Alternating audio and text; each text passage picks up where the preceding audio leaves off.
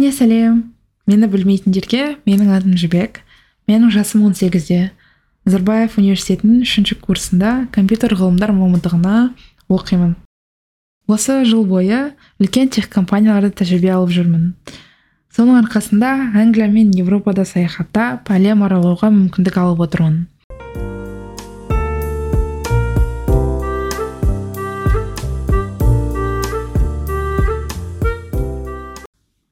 Бәріне сәлем. Соңғы эпизодтан соң маған фидбек қалдырып өздеріңіздің ойларыңызды білдіргендеріңізге барлығына рахмет айтамын. Ә, ол эпизодтан соң маған фото видеолар қосып видеоблог сияқты видео түсірсейші деген ұсыныстар келді. Бірақ осы эпизодта мен айтатын затыма қарап мен жасап жатқан контент видеоблог емес екенін түсіндім. Сондықтан бүгін ә, қайтадан аудио подкаст ретінде жаңа эпизодпен сіздерге келіп тұрмын. Ыыы бұны жай ғана аудио подкаст ретінде қабылдаған дұрысырақ ә, сондықтан егер қазір видео көруге дайындалып отырсаңыз осы жерден тоқтата салғаныңыз дұрыс.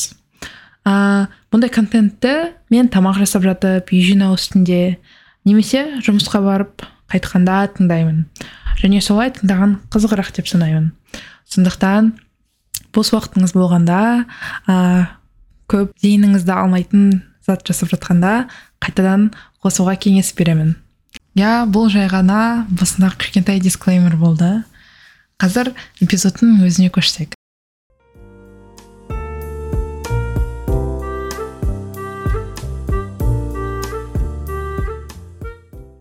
Осы эпизодта мен ә, менің неге үйрену процесін жақсы көретінімді және осы алты апта бойы қалай қиналып үйренгенімді және менің қазір қандай жеңістерімді тойлап жатқанымды. Неге біздің миымыз үйренгенін сондай жақтырмайтынын бірақ негізінде ол өте пайдалы процесс екенін айтамын. Ә, және ең соңында менің блумбергта жүргенде қандай техникалық болсын коммуникациялық болсын челлендждерге тап болғаным жайлы және маған сол үйрену процесінде не көмектесетіні туралы сөз қозғайтын боламын. Осылайша сіздерді бүгінгі эпизодтың тақырыбымен қызықтыра алдым деп үміттенемін.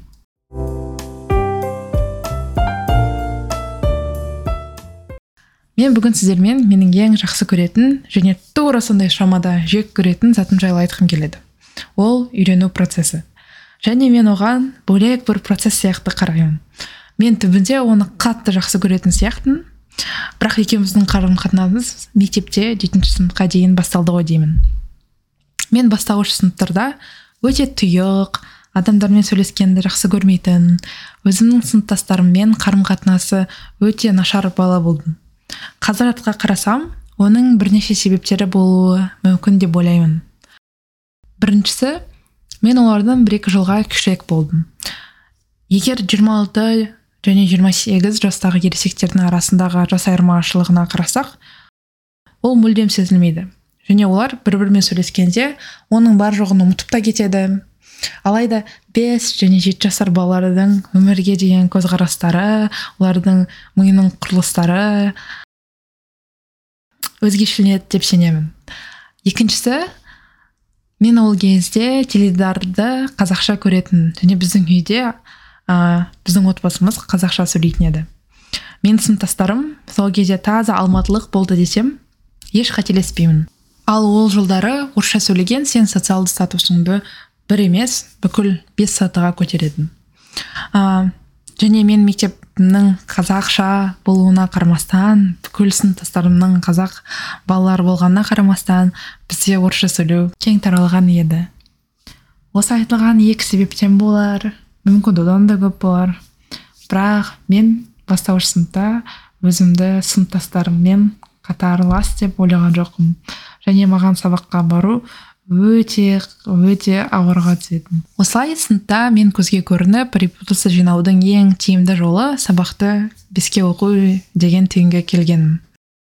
А оның үстіне менің ата анам да оған қатты көңіл бөлді.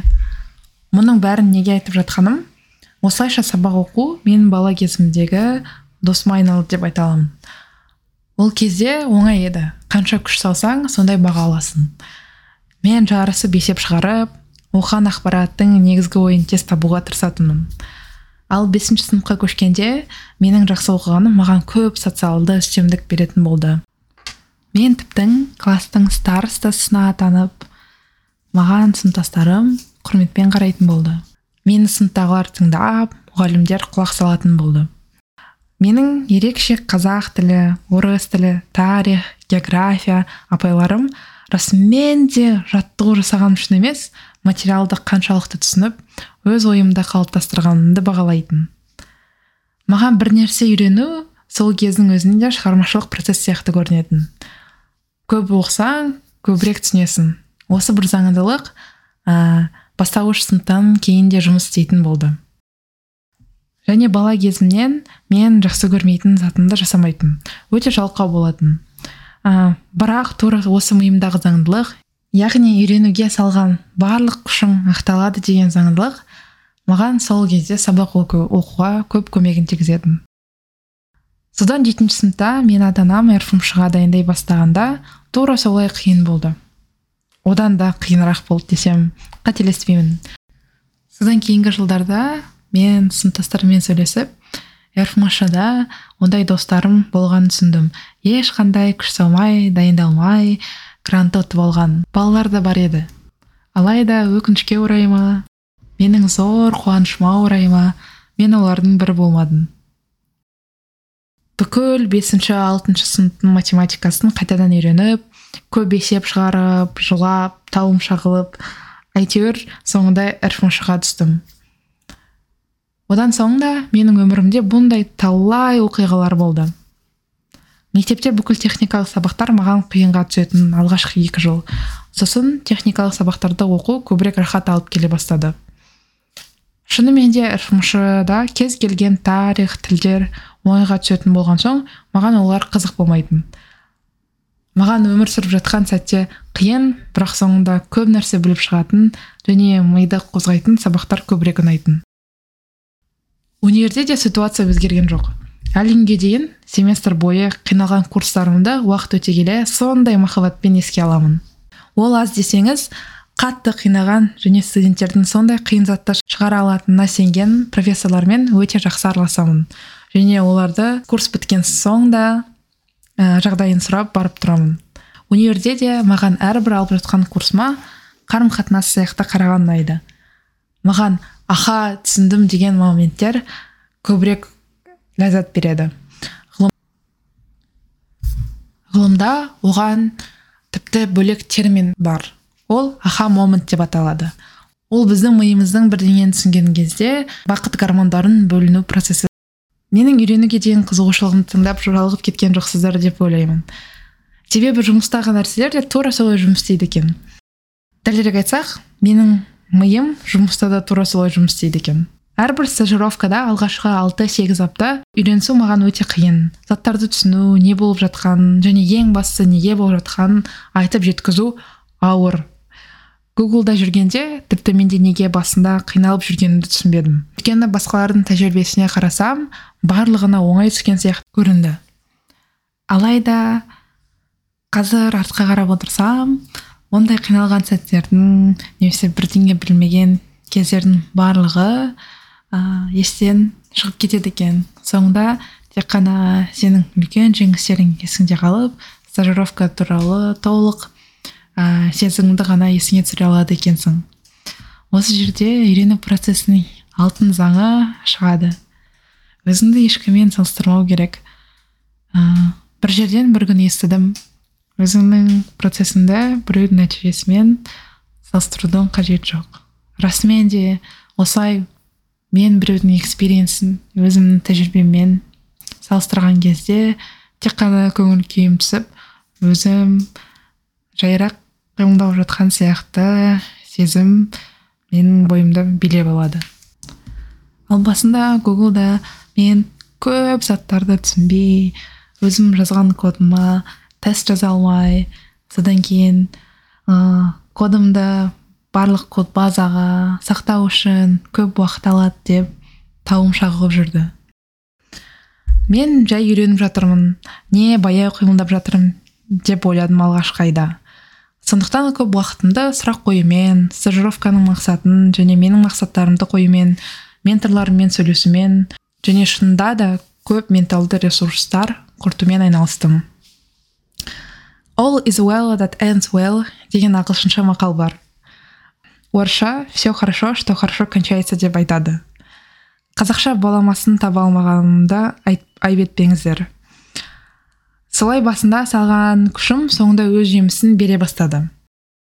Шынымен де бір заттарға ерте уақытпен инвестиция құю керек болып шықты.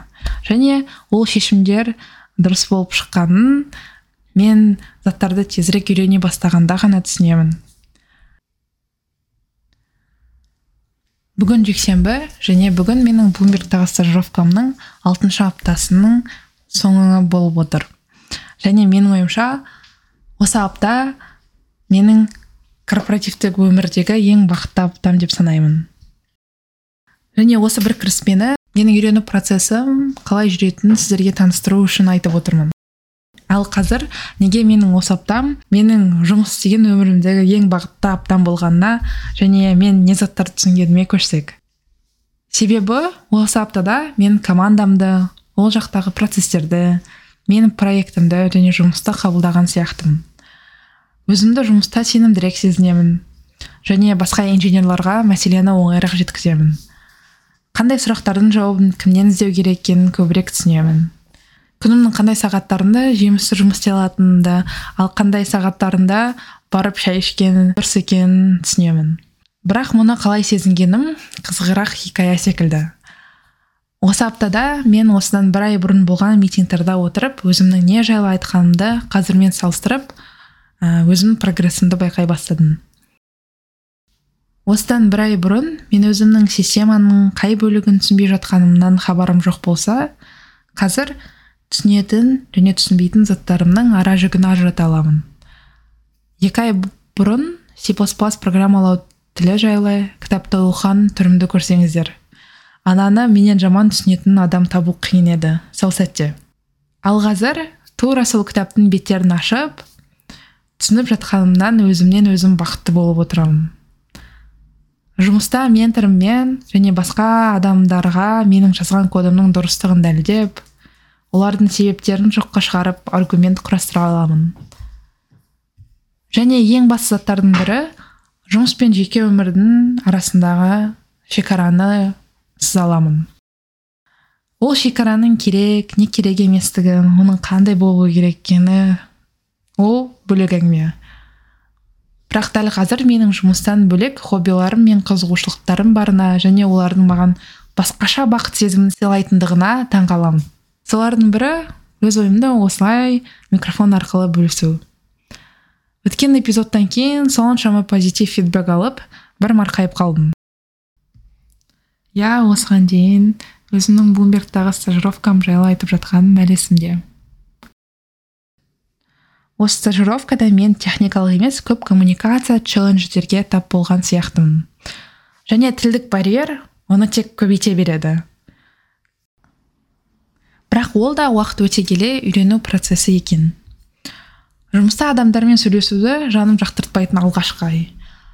Менен адамдарды жақсы көретін адам табу қиынына кепіл беремін. Бірақ ол факті ескере тұра менің блумбергтағы алғашқы айымда адамдармен сөйлескен өте күрделі процеске айналатын мен техникалық заттарды түсінбей проектімді түсінбей коммуникация құра алмайтын едім.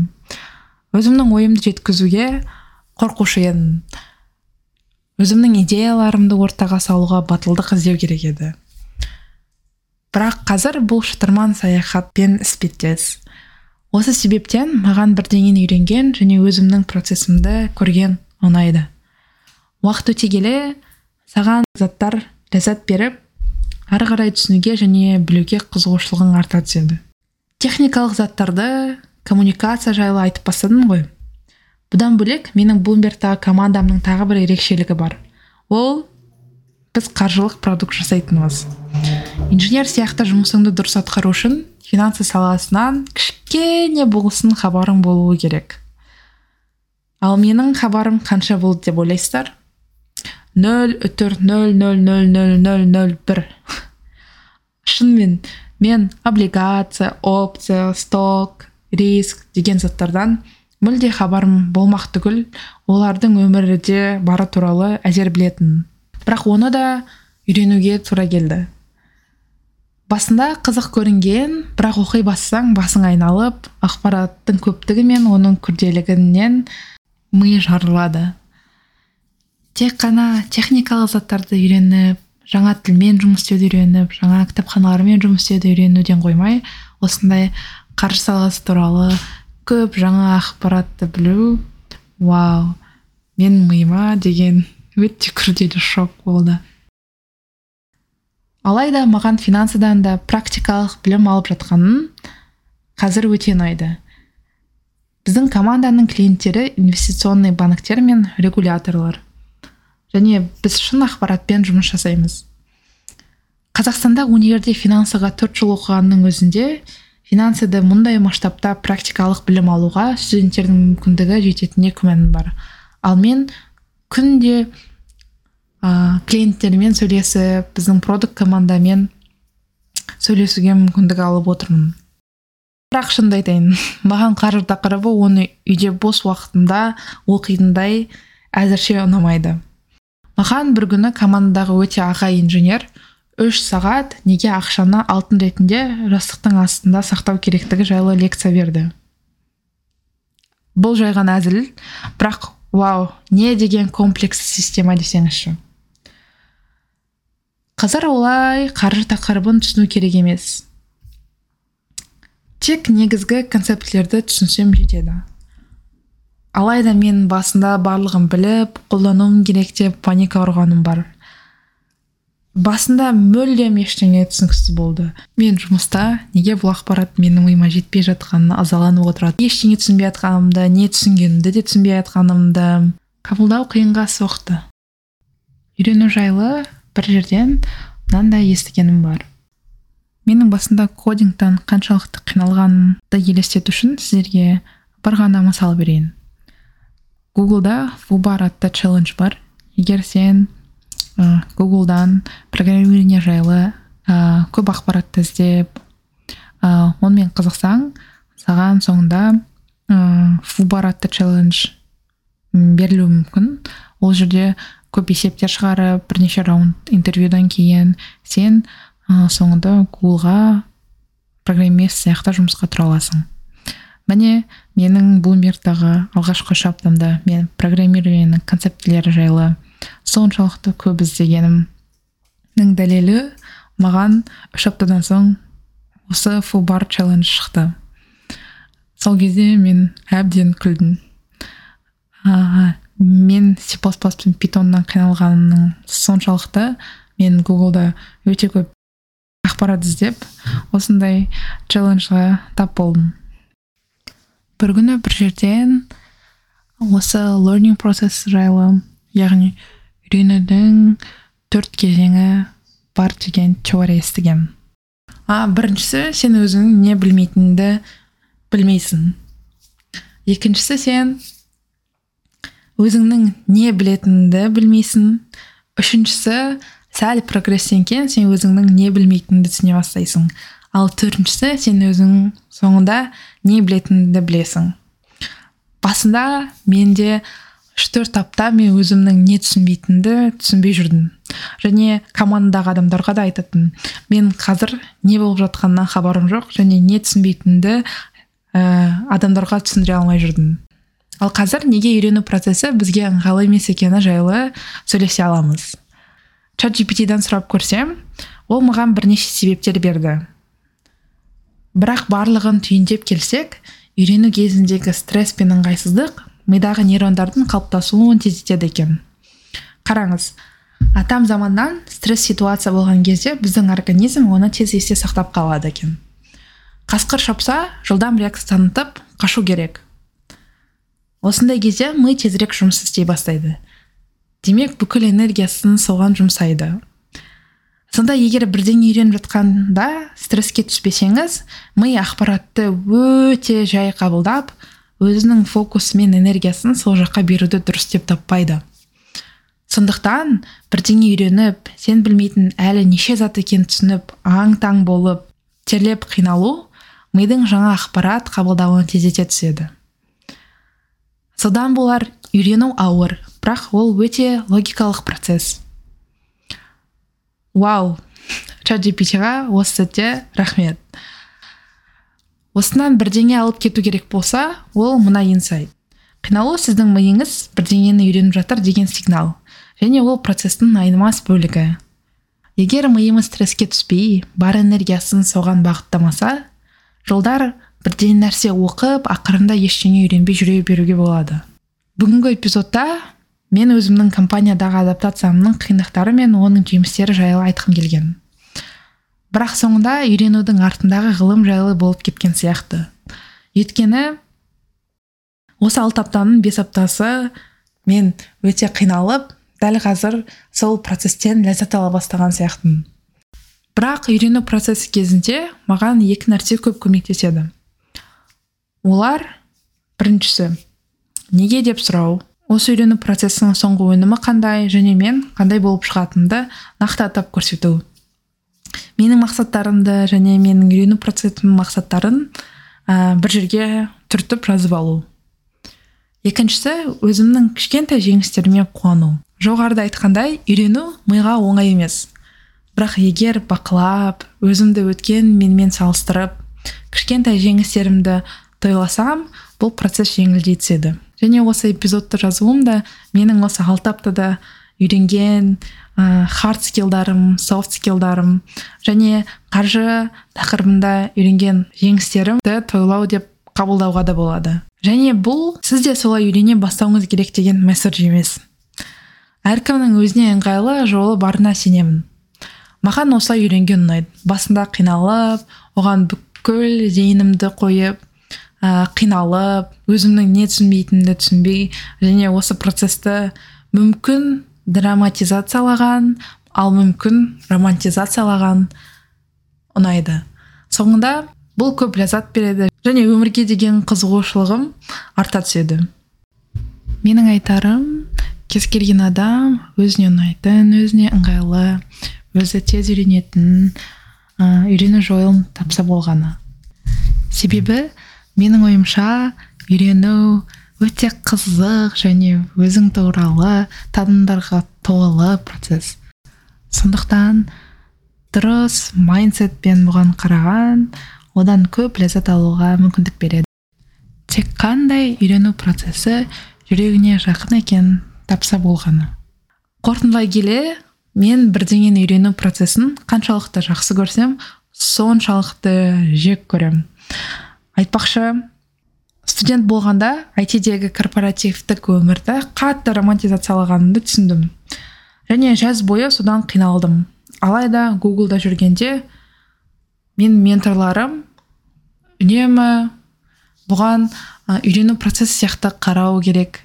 Стажировканың мақсаты соңында проектті бітіру емес осы жерден бірдеңе үйреніп шығу өзіңнің үйрене алатын ә, скиллыңды арттыру деп айтып отыратын. Жайлы айтып жатыр едім иә айтиде корпоративтік өмірді қатты романтизациялағаны жайлы менің ойымда корпоративті жерде жұмыс жасау жұмыстан ләззат алу дегенді білдіретін.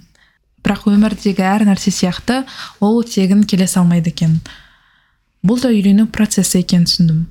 Оған өзің жұмысыңды жақсы көру ондағы жақсы заттарды бақылау өзіңнің прогрессіңді бақылау жетістіктеріңе қуану жатады.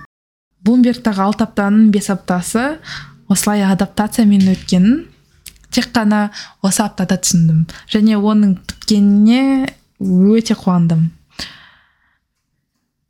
Дүйсенбі күні үстеліме келе салып өзімді өте бақытты сезіндім.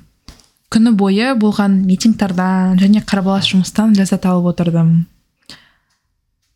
Жасап жатқан проектімнің қайда бара жатқанын және келесі қадамдары қандай екенін нақты білуден асқан ғанибет зат жоқ шығар. Өзімнің айтқаныма көз жүгіртсем қазір менде жұмыста кішкене болсын белгілі заттар бар.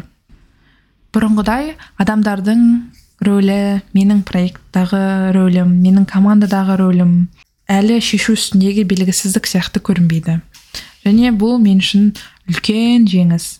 Осы подкастты бастар алдында бір күні болмасын бір күні мен өзімнің ең жақсы көретін нәрсем үйрену жайлы эпизод түсіргім келген. Және менің ойымша осы апта осы туралы айтылу керек болды деп сенемін. Бұрында қанша тәжірибең болса да жаңа жерге сіңісу және оның заңдарымен ойнап үйрену қиын екен. Менің ойымша ол болашақта бұл процесс ә, жылдамдар бірақ оған да кепіл жоқ. Менің блумбергқа келгенде менің алғашқы шешкен мәселем тіпті код жазу емес еді. Маған әртүрлі командадағы адамдармен сөйлесіп инженерлармен ақылдасып менеджерімді көндіріп осы стажировкада істейтін проектті тауып сосын оның шешу жолдарын ойластыру керек еді. Бұл хард скиллстан бөлек көп софт скиллс талап етті. Және басында маған ол нәрсені қабылдау өте ауыр болды. Бірақ жаңа айтқанымдай кез келген үйрену процесіне спринт сияқты емес марафон сияқты қарап ә, жолда болып жатқан заттардан көбірек ләззат алуға тырыссақ бұл процесс кішкене болсын азырақ стресс алып келетініне сенемін. Айтпақшы тек стресс емес қорқыныш мазасыздық ол жайлы тым көп ойлау сияқты эмоциялардан арылуға көмектеседі. Айтпақшы менің бірінші курс бітіретін кезде риторика дейтін сабақ алған кезде яғни жазу класстарын алған кезде менің соңғы финал тағы эссем осы тақырыпқа арналған болатын. Мен бір мақсатқа жету кезінде соңғы мақсатқа ма немесе процеске көбірек көңіл бөлу керек тігі жайлы эссе жазғанмын және сол кезде эссе жазарда әртүрлі ғалымдардың жазбаларын оқып статистикаға сүйеніп ә, мынандай қорытындыға келген болатын. Ол мақсатың анық болып процеске көбірек көңіл бөліп мотивацияны іштен іздеу керек деген қорытынды еді.